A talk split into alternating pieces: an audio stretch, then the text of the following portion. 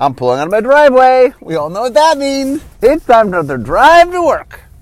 Okay, so today is, I think, part three uh, in the series I've been doing called Magic Evolution, where I go through all the magic sets and talk about what um, sort of what design evolutions got added by each set.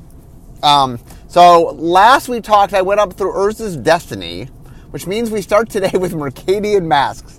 And I will be honest, Mercadian Masque block is not uh, the easiest uh, block to talk about in this regard.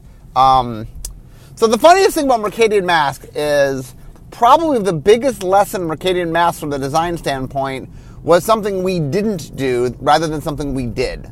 Um, so when we made Mercadian Masques, it actually had some mechanics in it. Uh, it had um, both the rebel mechanic and the mercenary mechanic.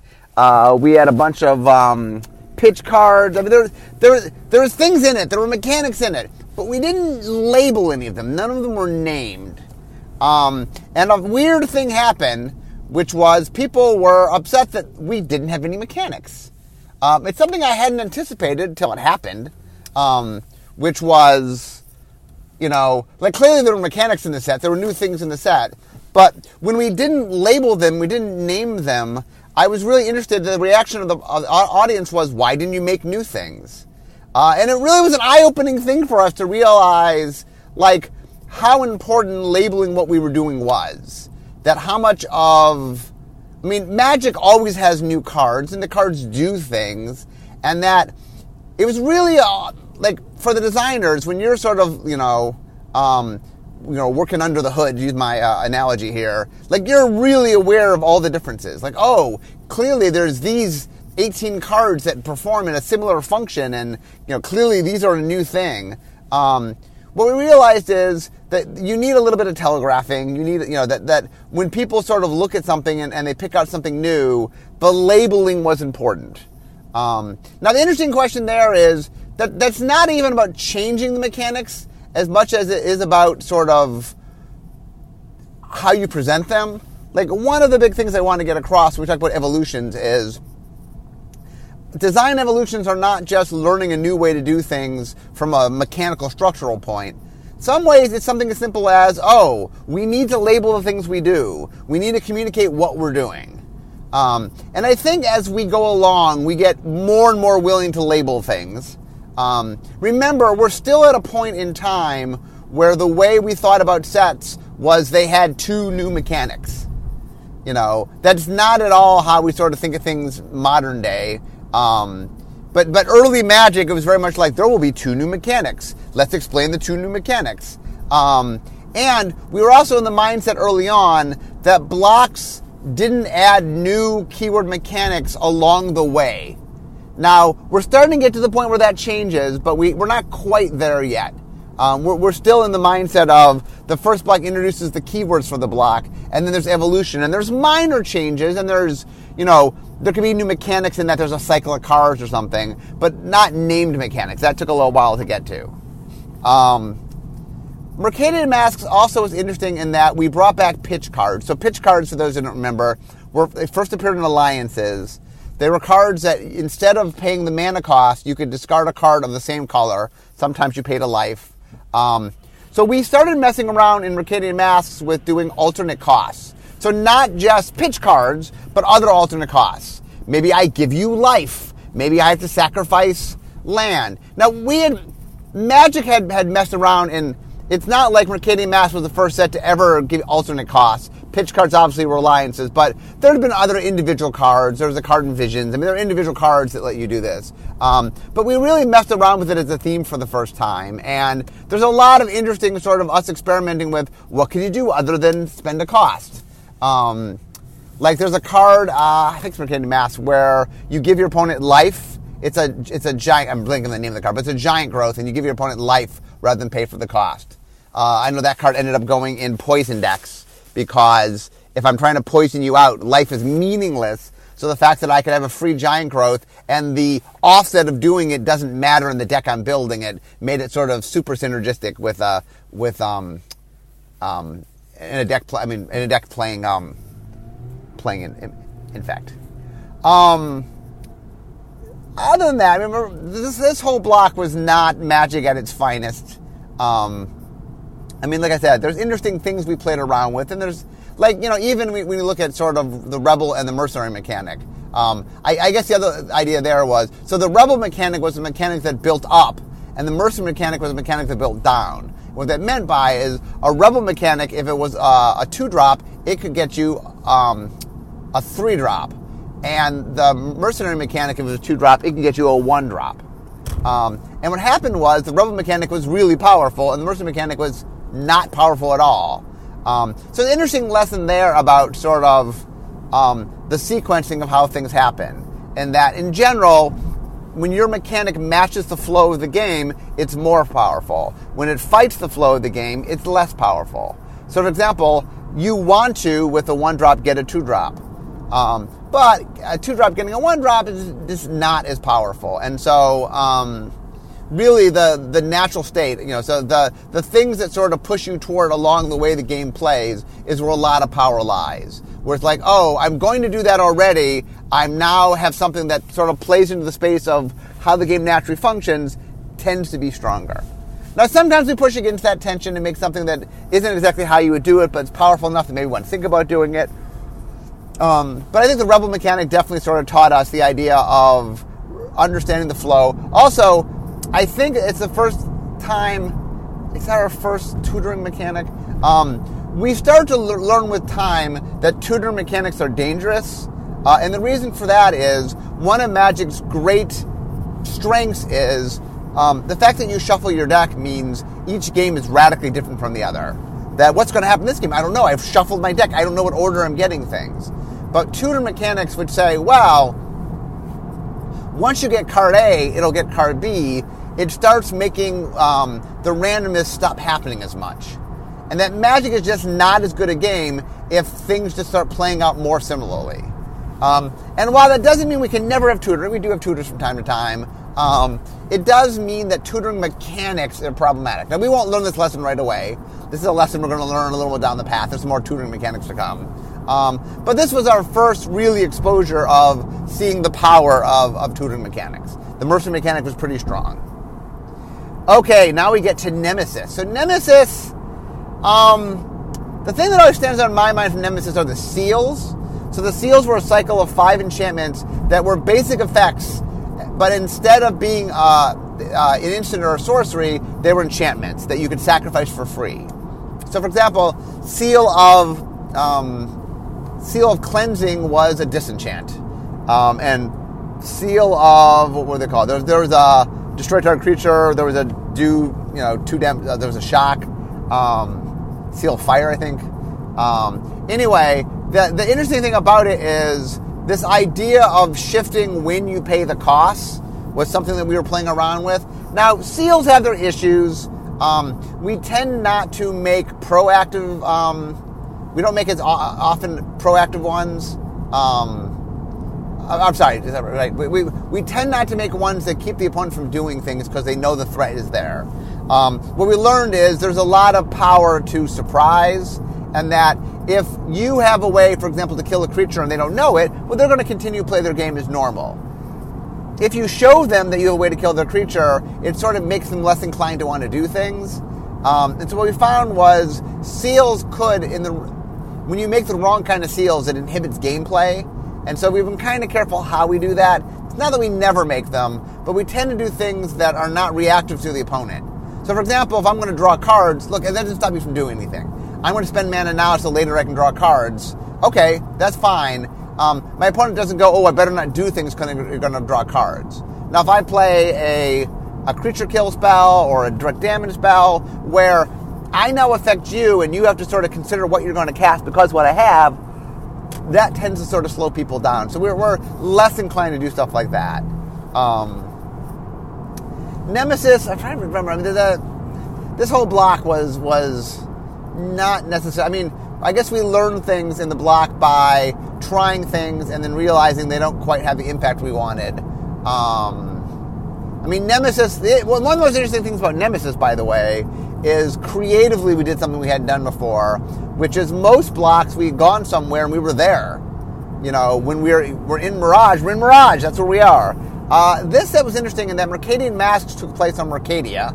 Um, Nemesis did not take place on Mercadia. Nemesis took place on um, Rath mostly, uh, and then Prophecy took place on back on Dominaria. Um, so it's us messing around in the idea of telling the story a little bit different. Um, it definitely influenced a little bit about how we told stories, and you could see um, Urza Saga block, for example, also had some sets where we were jumping around a little bit. I, I think. I think what we found was we were confusing people a little bit, so we were a little more careful about where we were and telegraphing where we were. I think a lot of people didn't realize at the time quite where Nemesis took place because Mercadian Masques had been in Mercadia. We introduced Mercadia. And the funny thing is, in a block, you continue the mechanics. Um, and so people sort of assume there's continuity of, of, place because there's continuity of other elements of the game. Um, and I know Nemesis confused people some for that. Okay, then we get to Prophecy. So Prophecy, um, I, I, mentioned this before. Um, I think Homeland is the worst design magic set, but Prophecy's up there. Prophecy definitely. Um, so what Prophecy did was it was a very, very spiky set. What William William Jockusch was the lead designer. William was really interested in sort of pushing the idea of um, testing resources, and so like the Rhystic mechanic. Um, no, there was a mechanic with a name that was in the small set. We're starting to shift a little bit about how we do that. Um, the Rhystic mechanic was about the um, I got a spell which was cheaper than normal, but I gave my opponent the ability to spend two mana to stop the spell. Um, the way I joked about it is it's the spell spell mechanic with a built-in counter spell.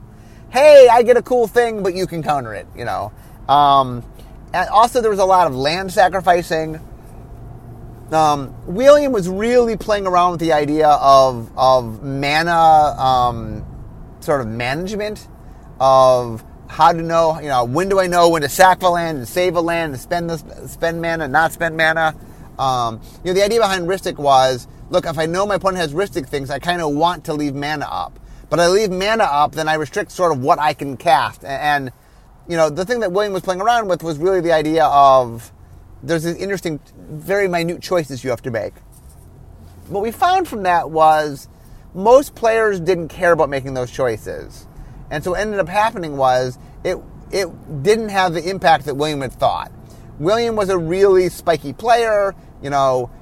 Yes, there are players that are like, okay, I'm going to telegraph my opponent has a Rhystic card, and yes, I could cast something, but my board position means I, I'm better off playing against a Rhystic and not doing something. And like, like decision making that was like one of the things you have to be careful of when you design Magic is there's many ways to play Magic. There's many different kinds of players and stuff and that if you gear your set too much toward one style of play, you alienate other players.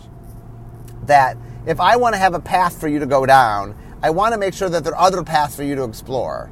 But this set went all in on this sort of the mana management thing that like if you if you don't care like my analogy is i used to play dungeon dragons when i was younger um, I, I, just don't have time now it's, it's an awesome game um, and that one of the things when I was uh, a dungeon master for it is trying to figure out. There's a rule in in um, D and D about sort of weight, how much you can carry.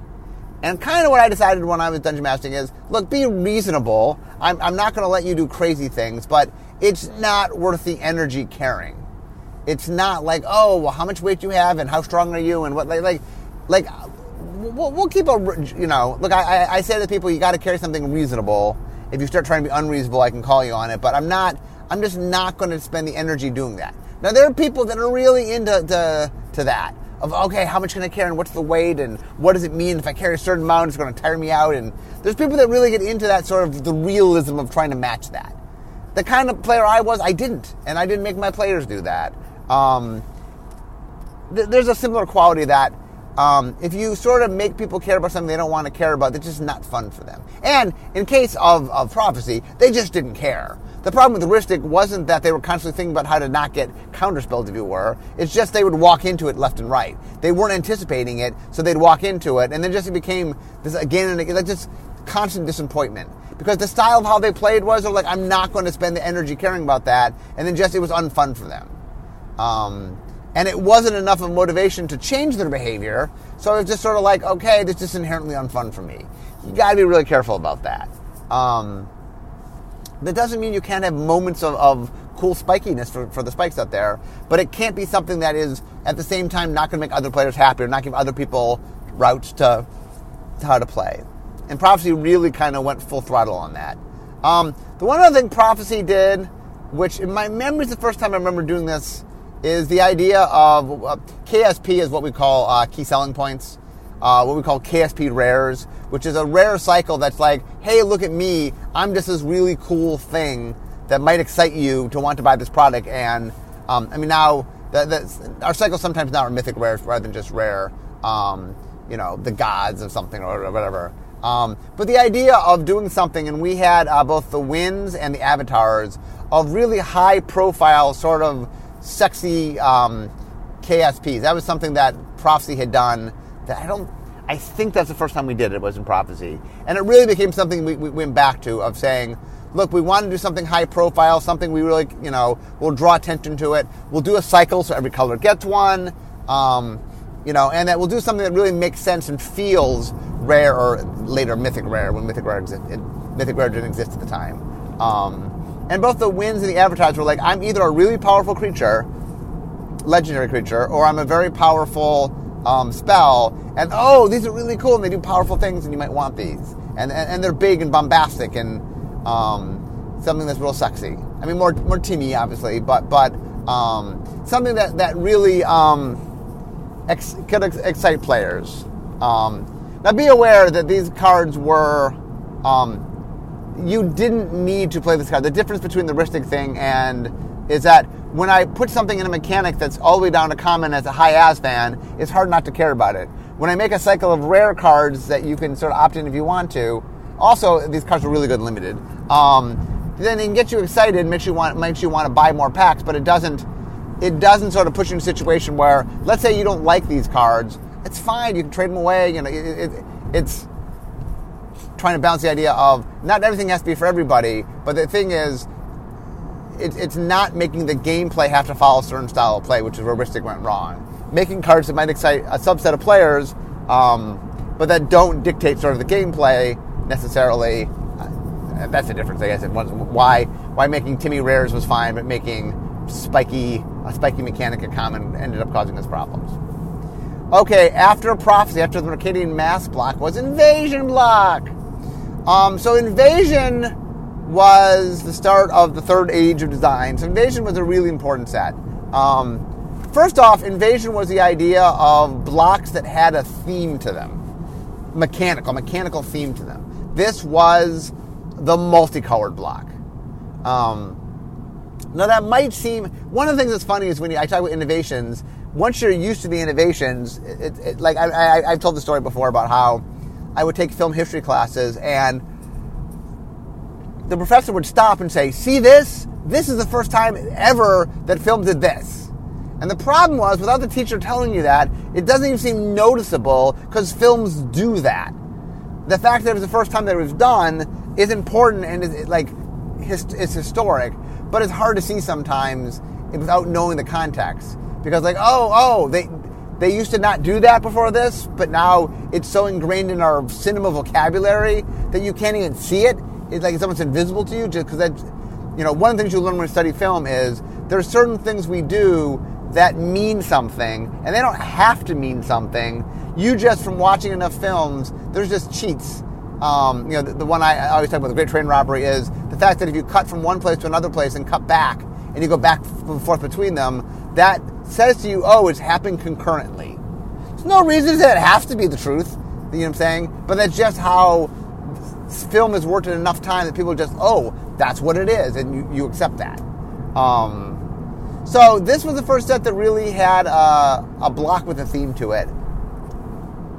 Um, previous blocks, obviously, there's a carryover mechanics. You know what I'm saying? We introduce we introduce two mechanics, and that runs through the block. Um, but it didn't quite have the, the theme. This set was like, we're about gold cards. We're gonna there's gonna be a lot of multicolor cards, and we're gonna play make you play a lot of colors.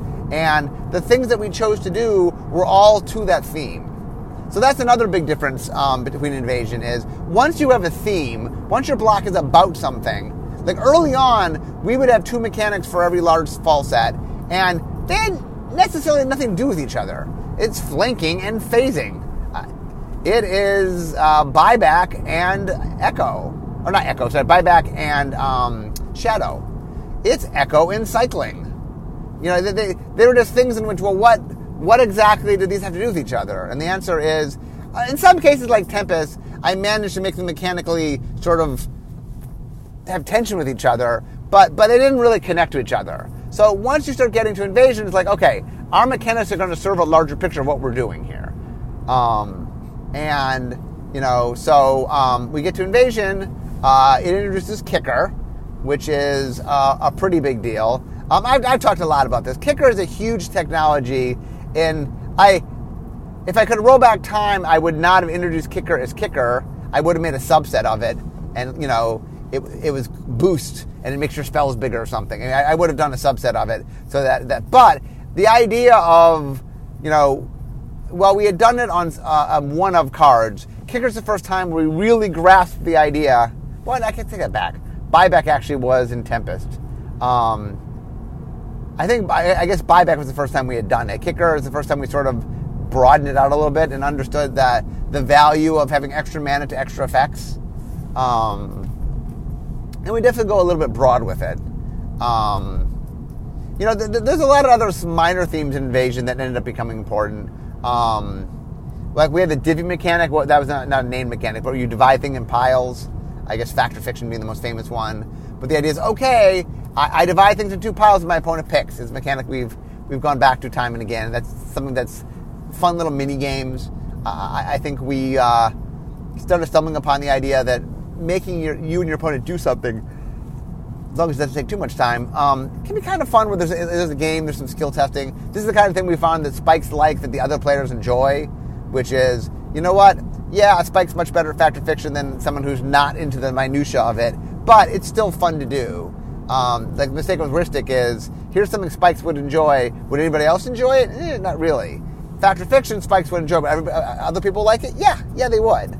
Um, you know, Invasion also, uh, obviously, with, I mean, starting with Tempest, we started telling the story, or Weatherlight, we started telling a story, and you start seeing some of that coming through.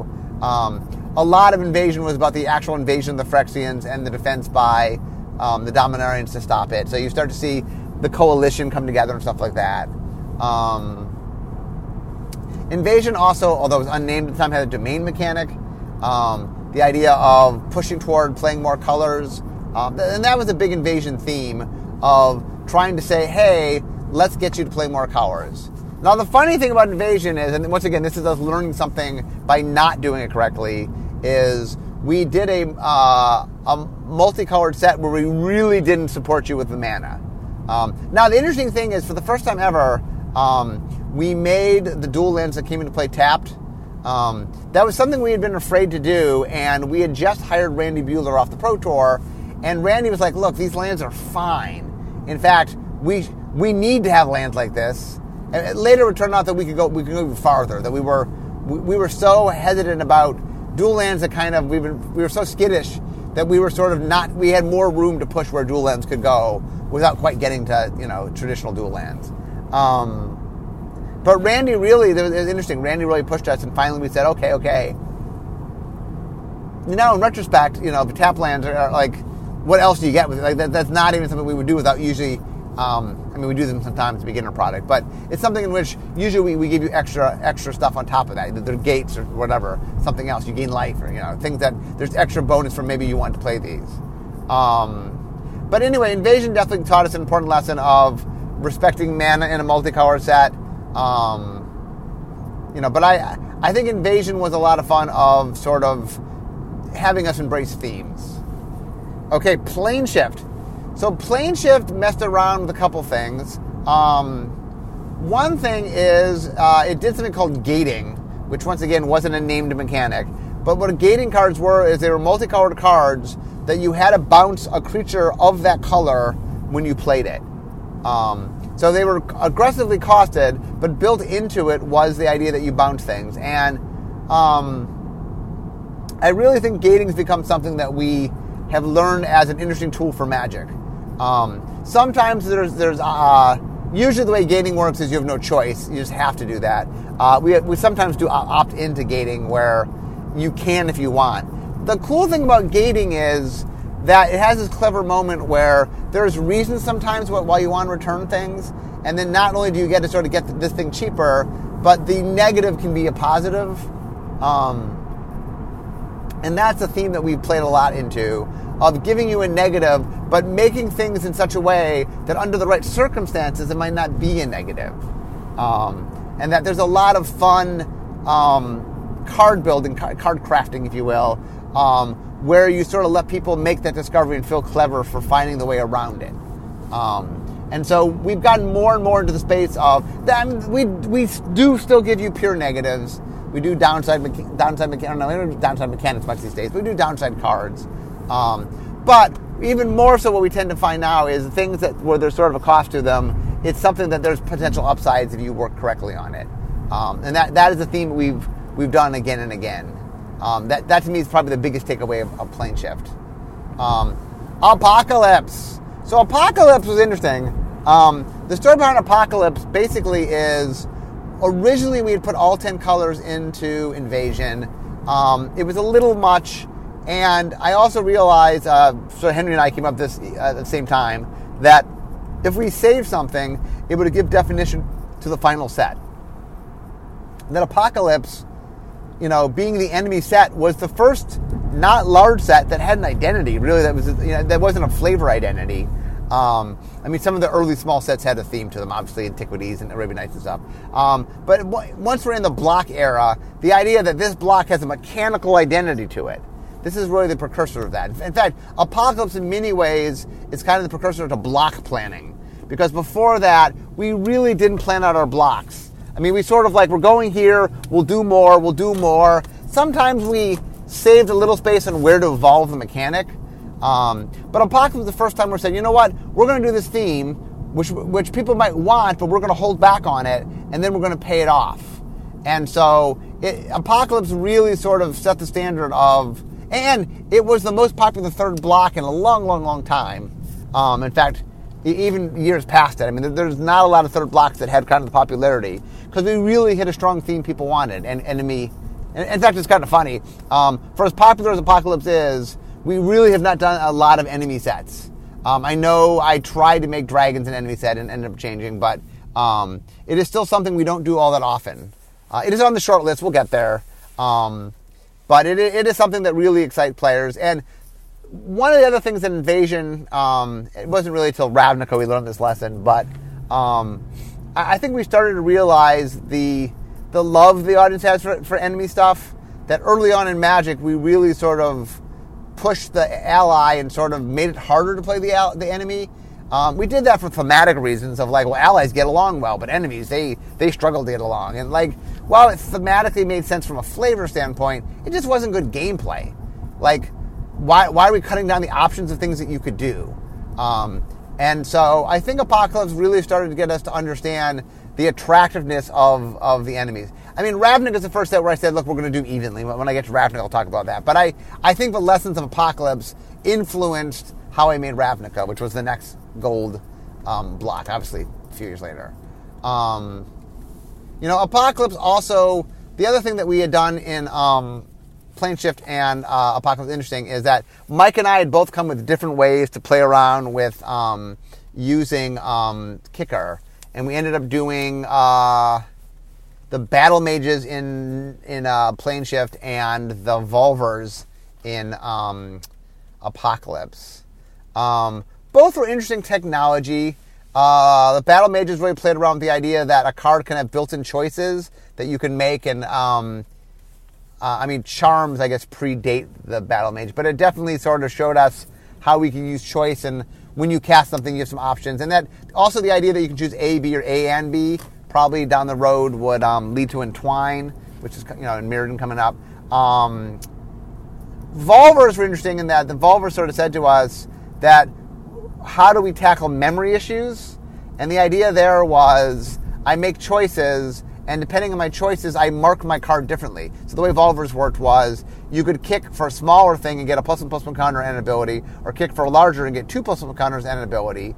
Um, and so the idea is you always knew kind of what you, and you could kick both. Um, the idea is, well, if I had one counter or two counter or three counters, that told me what I had done.